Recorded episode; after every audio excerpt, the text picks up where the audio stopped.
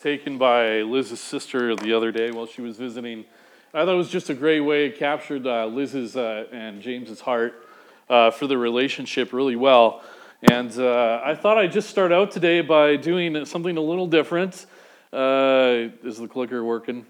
I'm wondering, what is one thing that your mom did to bless you? Anyone want to share with us one thing? It could be something simple or something elaborate. One thing. Yes, Helga. How many of you know how Mother's Day was started? Does anyone know who this woman is? She is responsible for Mother's Day. Her name... I'll just put this here.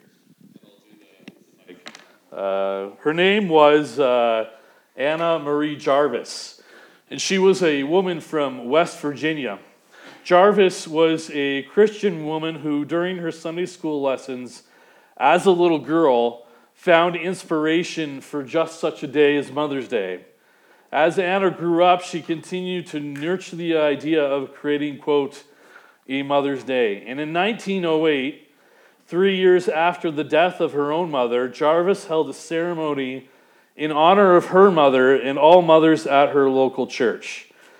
That the idea of such a day grew in popularity, so much so that by 1914, U.S. President Woodrow Wilson declared it a national holiday. But soon nations around the world followed suit. Canada has not recognized the day as a national holiday, but it is nonetheless celebrated here along with an impressive array of countries around the globe, and some form of celebration. And as you can imagine, because why not? We live in the time that we do. The validity of Mother's Day is being questioned.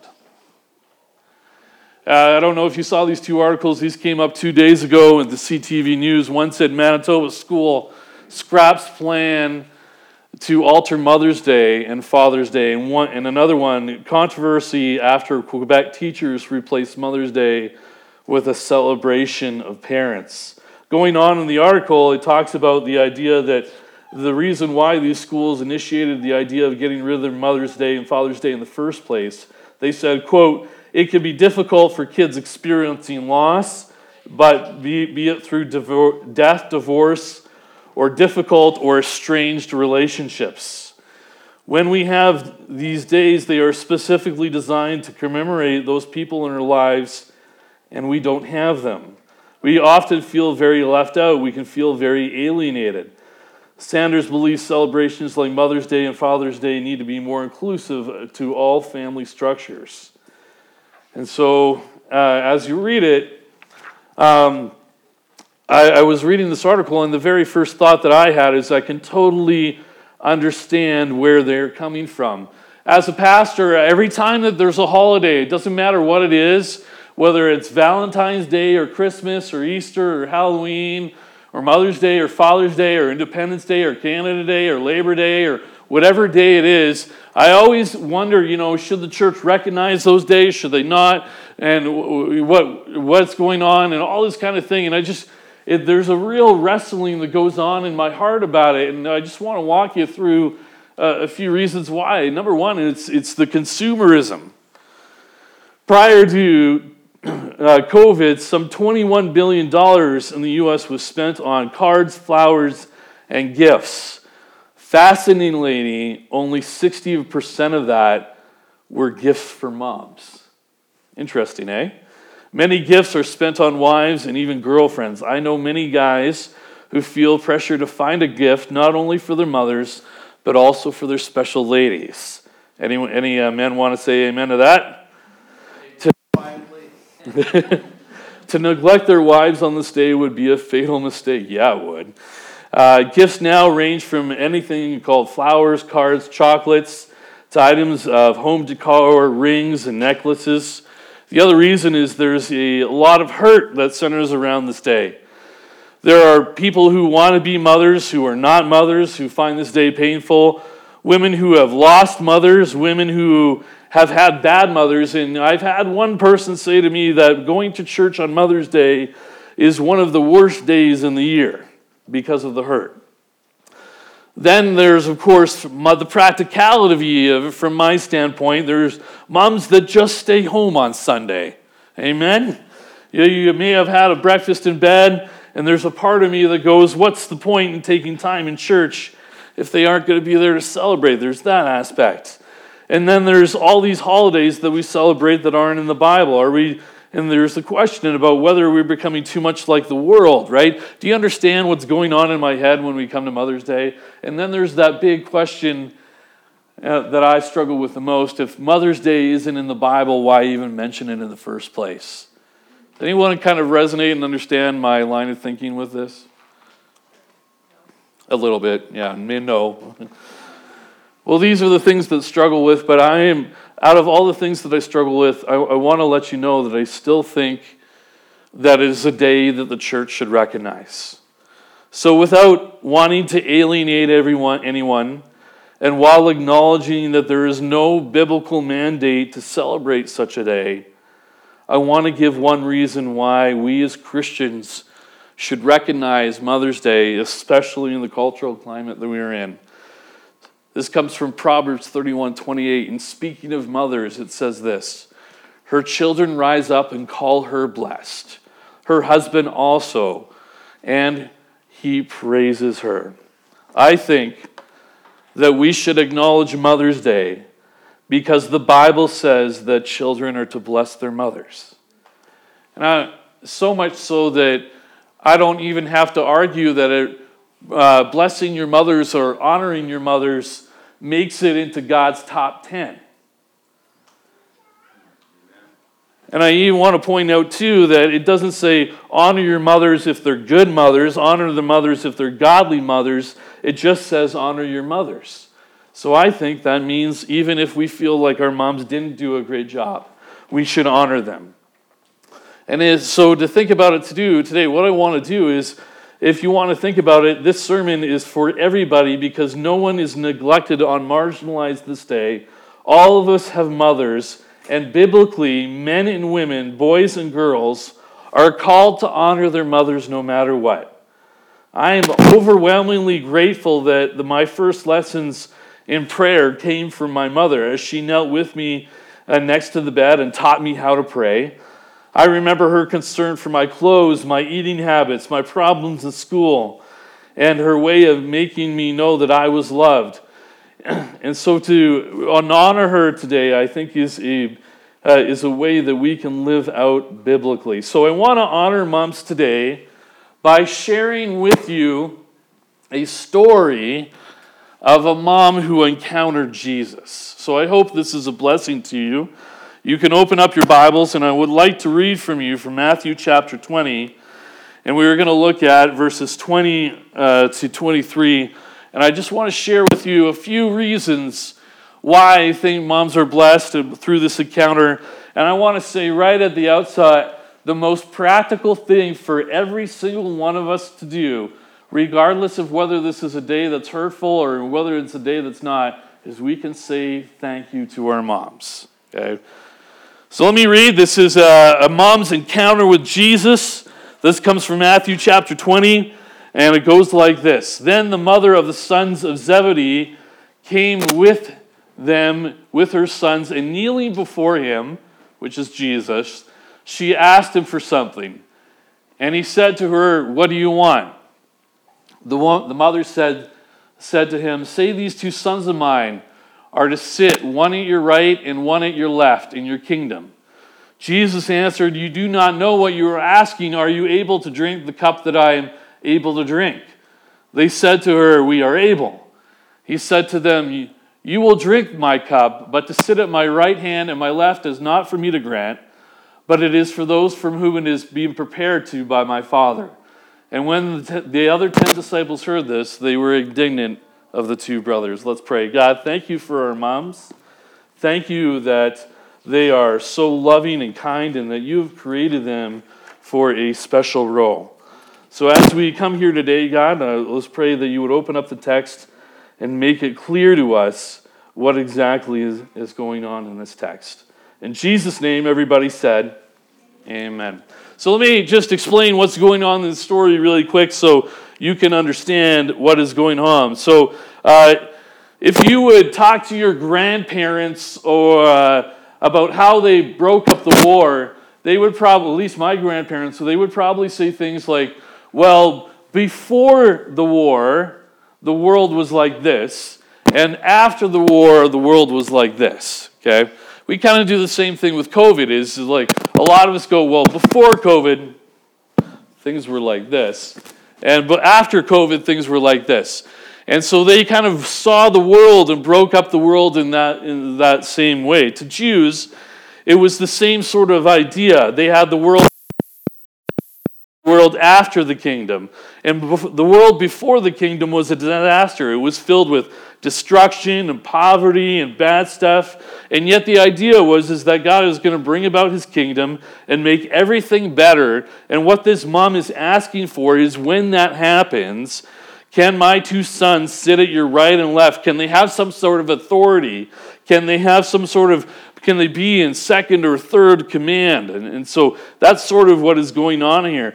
But and so you and I actually might look at that and say, that's kind of bold and gutsy and ridiculous. But before you dismiss or ridicule her requests, I want you to notice a few things about this woman. And the first thing is, I want you to understand her posture. This woman is kneeling before Jesus. Verse 20. Then the mother of the sons of Zebedee came to him with her sons. And what does it say? And kneeling before him, she asked him something. The world is literally divided up between two kinds of people. People who kneel before Jesus and people who don't. Our country is divided up that way. Our province is divided up that way. Maybe even there's some of us in this room that are divided up to this way. And this woman, she's kneeling, and that is actually to say, Jesus, you get the place of authority. You get to be in control of my life. You get to be in control of my money, my marriage, my kids.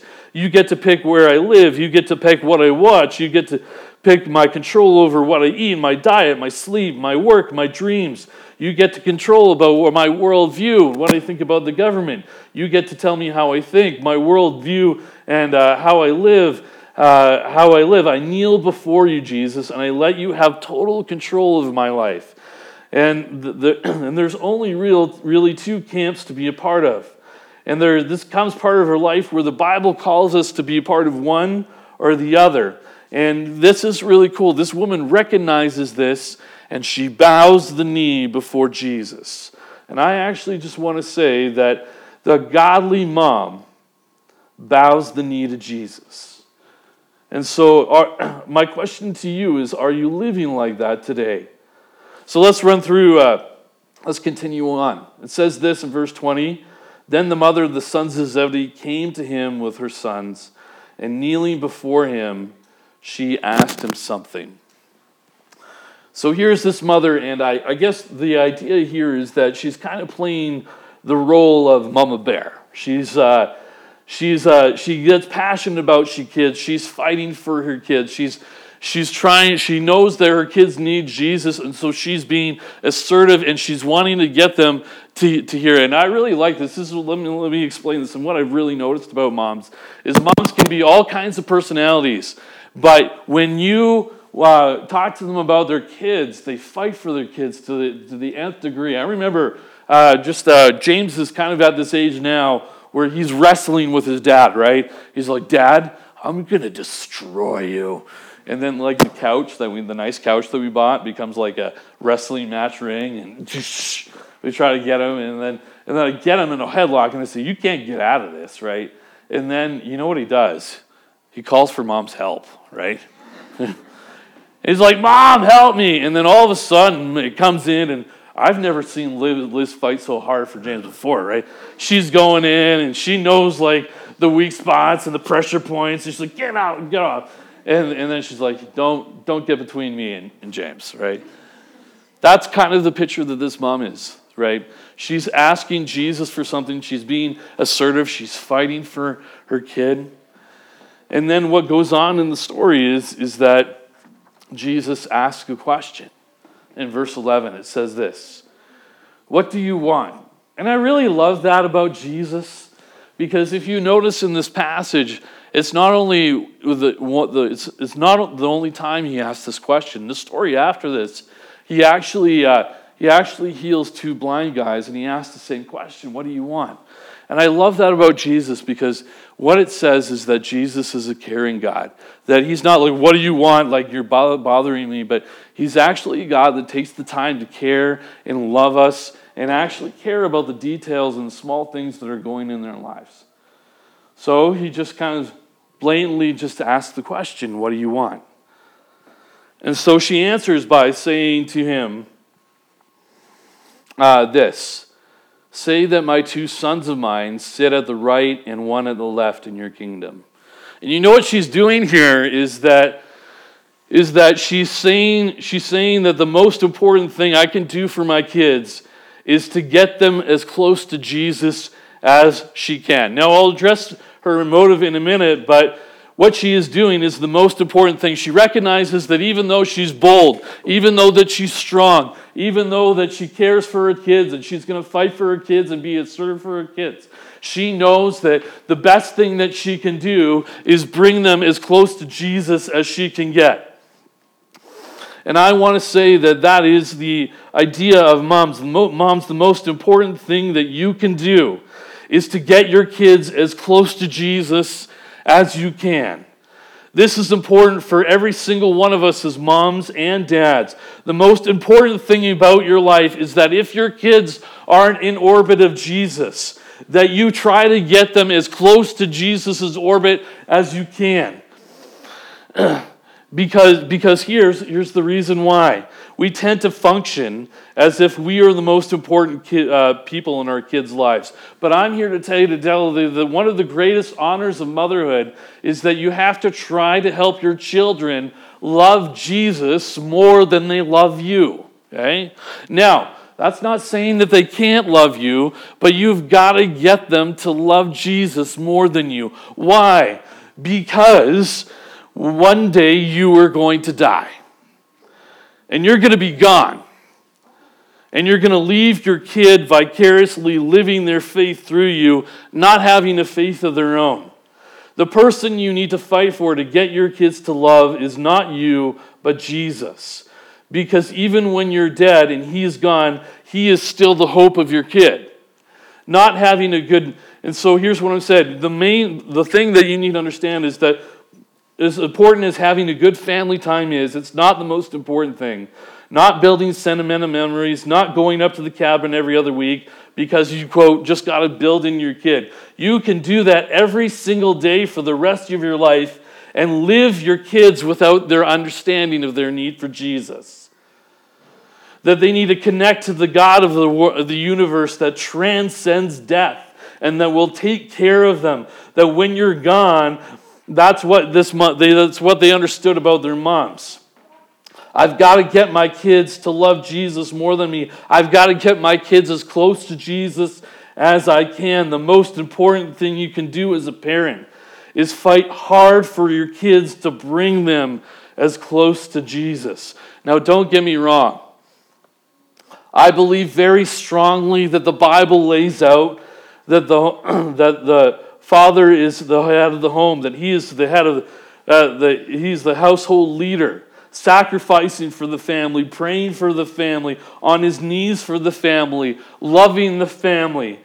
God gave your man a mission and a battle to fight for your kids to bring them close to Jesus. And you, as your moms, are the help. But I just want to say this, is that when the Bible says that you are the help, that doesn't mean that you stand there and do nothing. A lot of people, and I want to park on this for a minute, when they see that God has created women as the helpers, they see that as a misogynistic term. Okay? That it's demeaning, that it's small, that it doesn't mean anything. But I want to say to you that if that is your understanding of what it means to be the help in your family, then what you've done is you've allowed the culture to dictate what Scripture says rather than what the Bible says. Because here's the idea. You and I, we grow up, we live here in Alberta, we watch news or we watch our Instagram reels and we watch Fox News or CNN or whatever you do, and you live here, and there's an entire worldview that is being built in for you, so that when you read this passage of Scripture, there's this underlying narrative that says that when the Bible says that women are the helpmates, they are somehow smaller, and the Bible is demeaning towards women. And I want to say to you that that is not the understanding of Scripture for you. That you're more valuable to God than that.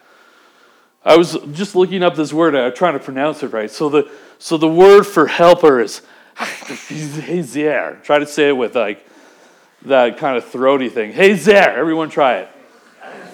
Hazer. And you know what is so interesting that I found out about that word? The same adjective that describes women as the helpers is used to describe God as the helper. Exodus 18:14. He said that my father's God was my what? Helper. He saved me from the sword of the Pharaoh. Deuteronomy 33:26. There is none like God, O Jeruhan, who rides through the heavens to your what? Help. Through the skies is his majesty. With your hands contends for him, and he will be your help against your adversaries.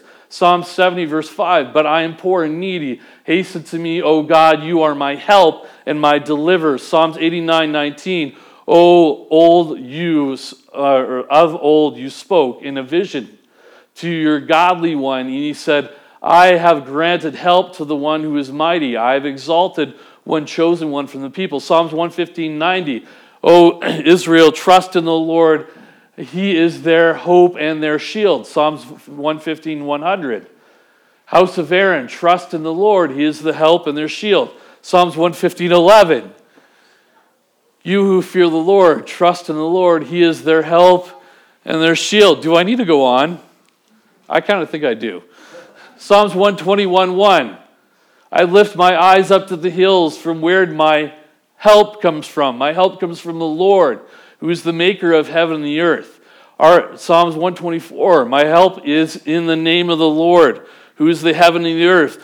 Psalms 146:5, blessed is he whose help is in the God of Jacob, whose hope is in the Lord the God. I hope you're seeing a pattern here, okay? Because when the Bible speaks of God as our help, most of the time, and I want to say probably about 80% of the time, when it uses that word, it's this idea of God coming in as the rescue. Okay? That he is coming in as the preserver of the life. It's this idea, if I could paint a word picture for you, it would be that he is the reinforcement to your battle. Okay? He's the guy on the left, the cavalry, the reinforcement that turns the tide of the war. It's this idea that you're in a battle and you're in a fight, and it's not going good for you. And in fact, you're on the brink of defeat. And when it says that he is my hope and my deliverer, it's this idea of him rushing in as the cavalry at the very last second, but not just the idea that he's the reinforcement. He's the guy that changes the tide of the war. So I was trying to think of a good word picture, and I'm really sorry, moms, for this analogy, because it's nerdy and it's guyish. But if I said, on your left, do you guys know what movie I'd be quoting from? Captain America or Avengers Endgame. And there's this scene in this movie. And please don't hate me and send me an email after this. But there's this scene in this movie where Captain America, he's fighting the bad guy, and it's him, and he's all alone, and he's on the brink of defeat, and he's just kind of standing up, and he has this vast army in front of him. There's no one else. And then on the radio, he hears this something. He hears this phrase. He says, on your left. And all of a sudden, there's a massive amount of reinforcements that, appear out of nowhere, and everyone's screaming in the theater and all this kind of thing. It's very geeky and nerdy. But it's that idea. It's the idea that when you are in your most dire hour, when it looks like you're on the brink of death and defeat, that Jesus and God comes in riding, and he comes in as the rescuer, as the defender, as the guy that reinforces and turns the tide of the war. Okay? So you know what that means? It means this. This is why I'm spending some time in this. Okay?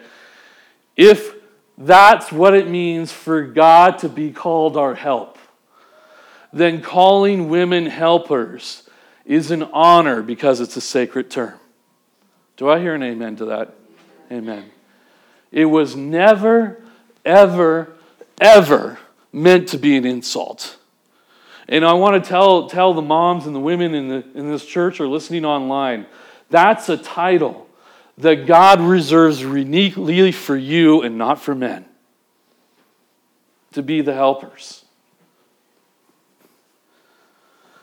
So listen, man. Listen, moms. Here's what I mean. God has given your man a mission.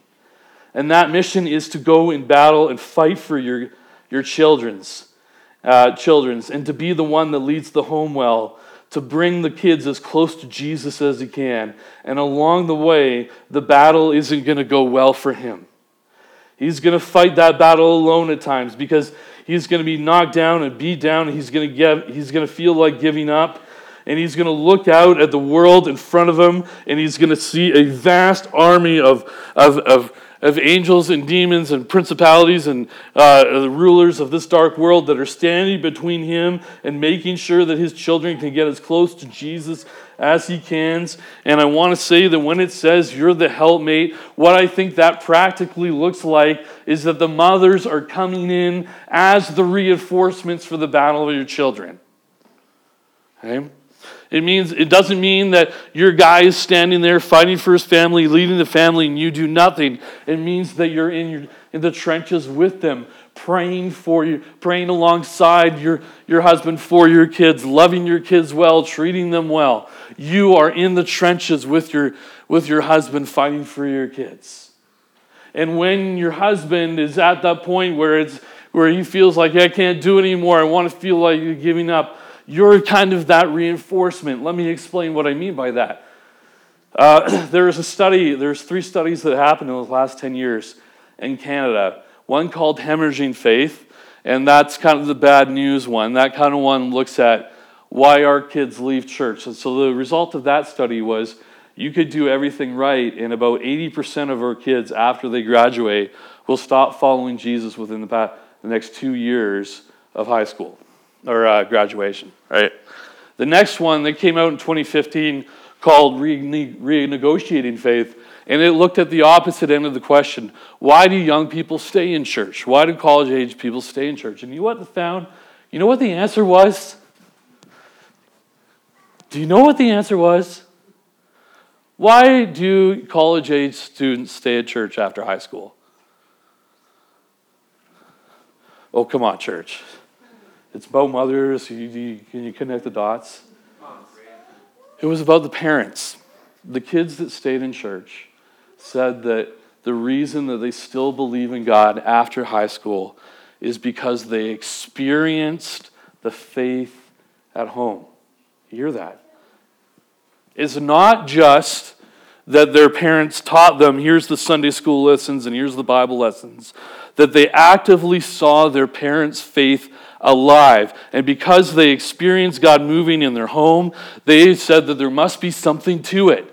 There must be something real. So it's not enough. What I want to say, parents, is just on a sideline, it's not enough for you to say, trust in the Lord or trust that God will provide financially for you or your provisions. What does the trick is when they see that truth lived out in your life.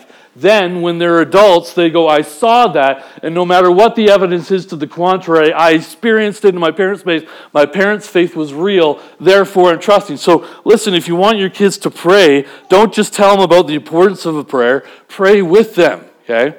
So, what wound up happening is the result of that study led to a third one that just came out 3 weeks ago. And it was funded by Family Life Canada, Focus on the Family, Awana, a bunch of Christian denominations, and it just asked this question. How do we help parents form the faith of their children. And you know what? It's 265 pages. I'm not going to read it all for you, but I'm going to give you one summary thing that they said of this. And I want you to hear this very clearly. It says this. When talking about who forms the faith in the home, this is what they said. Across Canada, this is what they were surveyed. They said this. There seemed to be a gender imbalance in faith formation of children, where moms were more engaged than dads. Dads, we're going to talk about that, but not today. Most of our parents' survey sample identified it as complementarian. So if you don't know what that means that they believe that there's distinct roles between men and women in the home and the church. However, we found that in many cases, their complementarianism was more nominal than functional. In other words, across Canada, it's the moms who are doing the heavy lifting when it comes to the kids. It's the moms that are doing the bedtime stories and the Bible stories. It's the moms who are asking the question, or answering the questions when their kids come up and say, what happens after life and death, and who created, and who is Jesus, and all that. It seems like the moms are doing the lifting, and you know what? That's because you're the reinforcement when the guys aren't doing it. Okay? You're the helper. Okay? Don't ever let anyone tell you that that is a demeaning term. Ever. And that reinforcement idea of you coming in and helping in the midst of when things aren't going so well, that is old as the Bible itself. 2 Timothy 1:5, this is Paul, and he's writing to Timothy, and he's reminding Timothy about his mom and his grandma. And he says this, I reminded you of your sincere faith, a faith that first dwelt in your grandmother Lois and your mother Eunice, and now I am sure dwells in you as well. Right?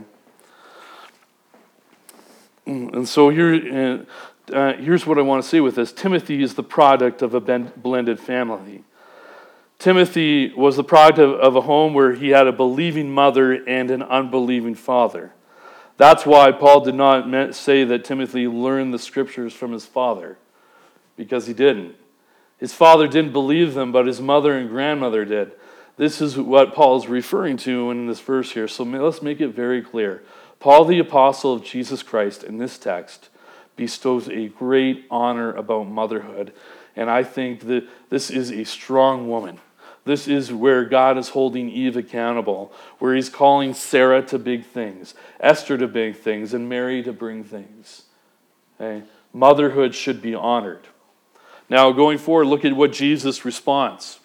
Going back to our text, in verse 22, he says this, Jesus answered, you do not know what you were asking. Are you able to drink the cup that I drink? And so here's what his answer is this mom comes and says, can my two sons have a place of power? And Jesus here, when he says, you don't know what you're talking about, can you drink the cup that I'm drinking from? What he's actually referring to is the suffering that he's about to go through on the cross. And he said, you want to be close to me? Okay, here's where I'll start. Here's the thing. I'm going to go through a crazy amount of suffering, and so I need you to be ready to go through that. Like, this is the opposite of the prosperity gospel. So if you want to come to Jesus, it's not this idea that come to Jesus and you get rich, Jesus doesn't do that. He comes out of the gate and says, if you want to be this, you're going to have a cup of suffering. And that's what is going to take place in your life. And are you able to handle that?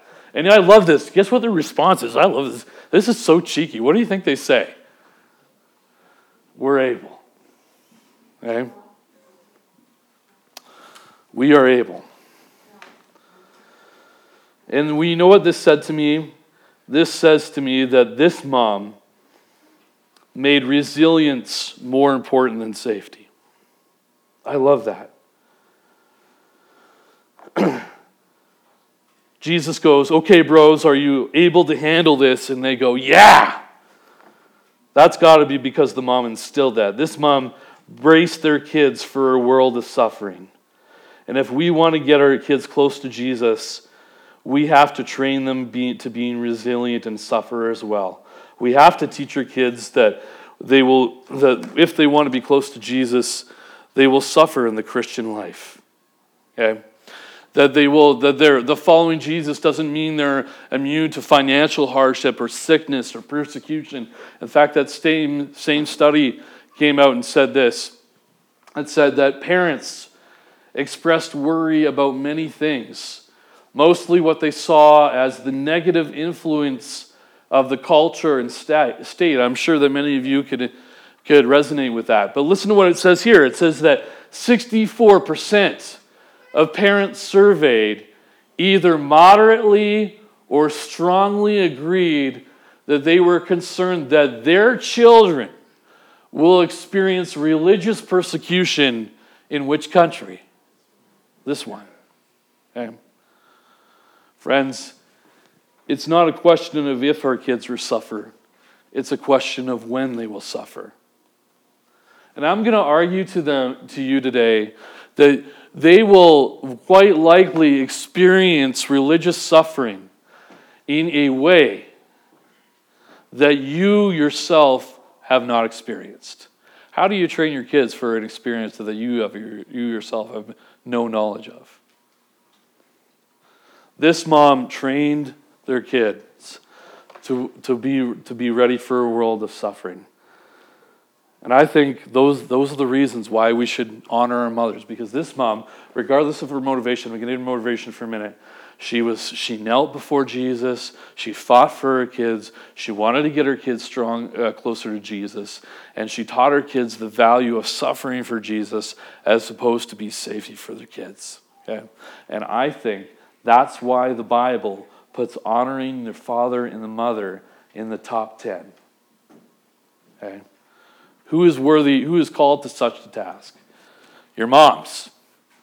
But before we close, I just want to give a caution to the mothers, and it comes from Jesus himself. He says this. After Jesus, they said, "We can." He said to them, "Will you drink the cup?" He said to them, "You will indeed drink my cup, but to sit at my right and my left is not mine to grant, but it is for those who have been prepared by my Father."